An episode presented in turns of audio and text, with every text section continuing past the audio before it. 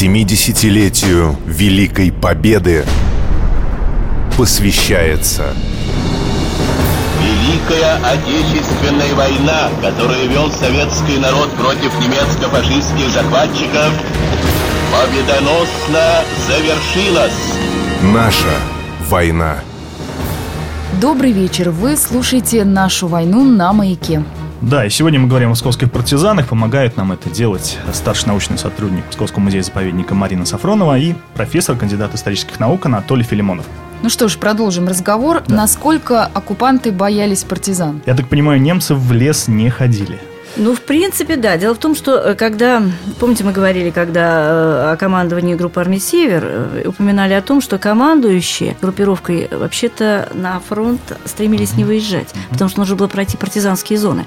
Можно было не добраться до фронта. Более того, самолеты тоже с опаской летали над партизанскими зонами. Подождите, у партизан не хватало оружия. Как они могли сбить самолет? Но, тем не менее, 101 самолет сбит.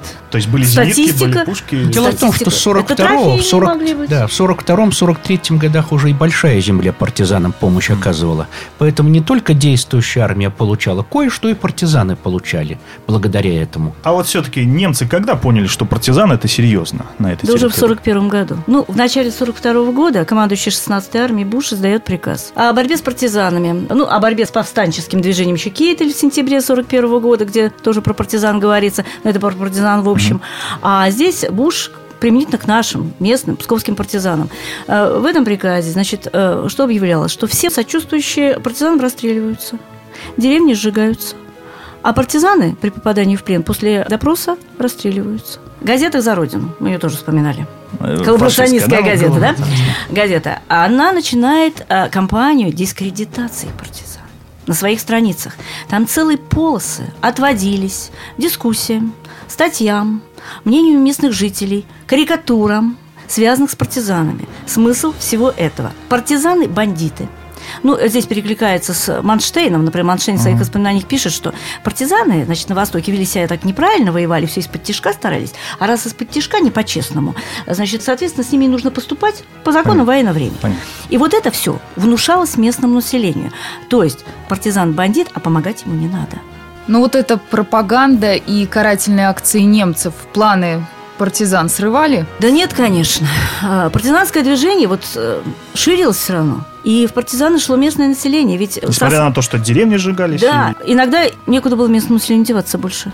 Вариантов больше не было. А иногда шли по убеждению, конечно. Ну, кстати, знаю, что у селян, тех, которые жили на оккупированной территории, было неоднозначное отношение к партизанам. Ну, Дескать, были. днем немцы грабят, ночью приходят партизаны. Были грабят. такие факты. Были, разумеется, потому что мы опять говорим, что среди партизан тоже люди были разные. Факты мародерства и притеснения населения были, но многое зависело от командиров. Как командир поставит дисциплину среди партизан? Расстреливали? Расстреливали. Расстреливали, да. Причем иногда, если вот мародерствовали в какой-то деревне, деревне, и, э, ну вот случай знаю в деревне Речки Новоржевского района, когда перед жителями деревни были выставлены несколько партизан, которые мародерствовали здесь, был зачитан приказ Германа о том, за что они расстреливаются, и на глазах у жителей расстреляны. Это все-таки поднимало авторитет партизан. А вот интересный вопрос, создавали ли немцы диверсионные группы, которые действовали под видом партизан?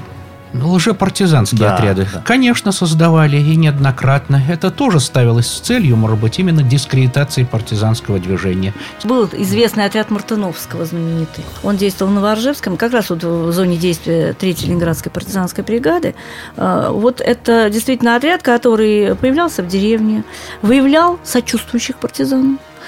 Он мог уходить, а следом приходили каратели уже по известным адресам. На вот этого диверсанта нашли этот отряд? Дело в том, что Мартыновский был убит своим же помощником, угу. вот, а тот помощник уже был потом а, предан суду, это уже после войны. Итак, наступил 43-й год, год коренного перелома в войне. На Псковщине он ознаменовался всенародным восстанием. Вот что его спровоцировало и каковы были итоги? Всенародное вооруженное восстание – это когда участвовали в изгнании немецких оккупантов, вернее, в устранении оккупационной администрации не только партизаны, но и мирное население. Достали. Вот, да. Достали. Вот. И в результате вот этого всенародного восстания, которое произошло вот в ряде районов, довольно значительные территории были освобождены от немецко-фашистских захватчиков захватчиков. Это север, да? Север. Да, это севернее в районе Гдова, Луги, э, Ляд, Русские, э, Струги красные. Это осень 43 -го Да. года.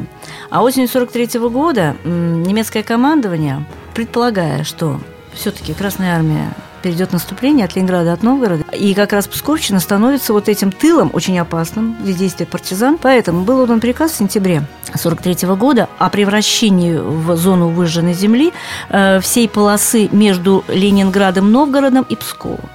Сжигались деревни. На сборы жителям деревни отводилось 20 минут, 25. При этом э, много происходит акций, когда жители сжигаются вместе с деревней. Ну и местное население просто сопротивлялось этому. Вот это как еще ответ и вот на эти действия.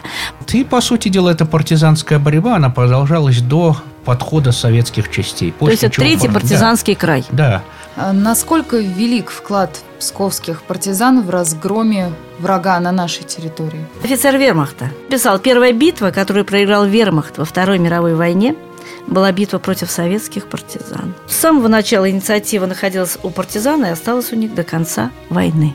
Так вот что- он вклад партизан, оценка противника. оценка противника. Лучше Это не при- стоит. А, Действительно, взаим... вот уже 44 год, когда идут основные операции по освобождению нашего края от немецко-фашистских захватчиков, действительно, все операции обязательно разрабатывались совместно с партизанами. Это э, вспоминал еще Василевский, когда проводилась одна из операций по прорыву кольца блокады. Ну и партизаны действительно брали иногда города раньше и поселки, чем э, подходящая Ряд Красная Армия. центров, они сами освободили Гдов, до подхода а, советских частей. Плюс а, были взяты партизанами в первую очередь. Ну а Родина заслуги партизан не забыла?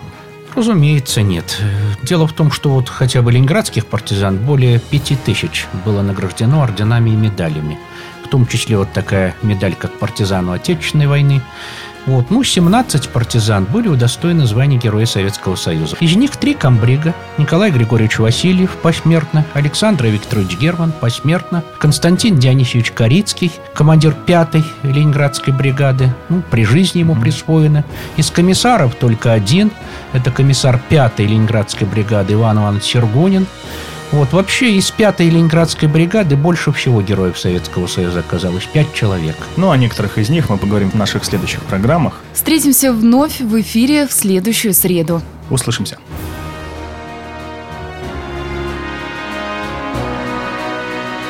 Наша война.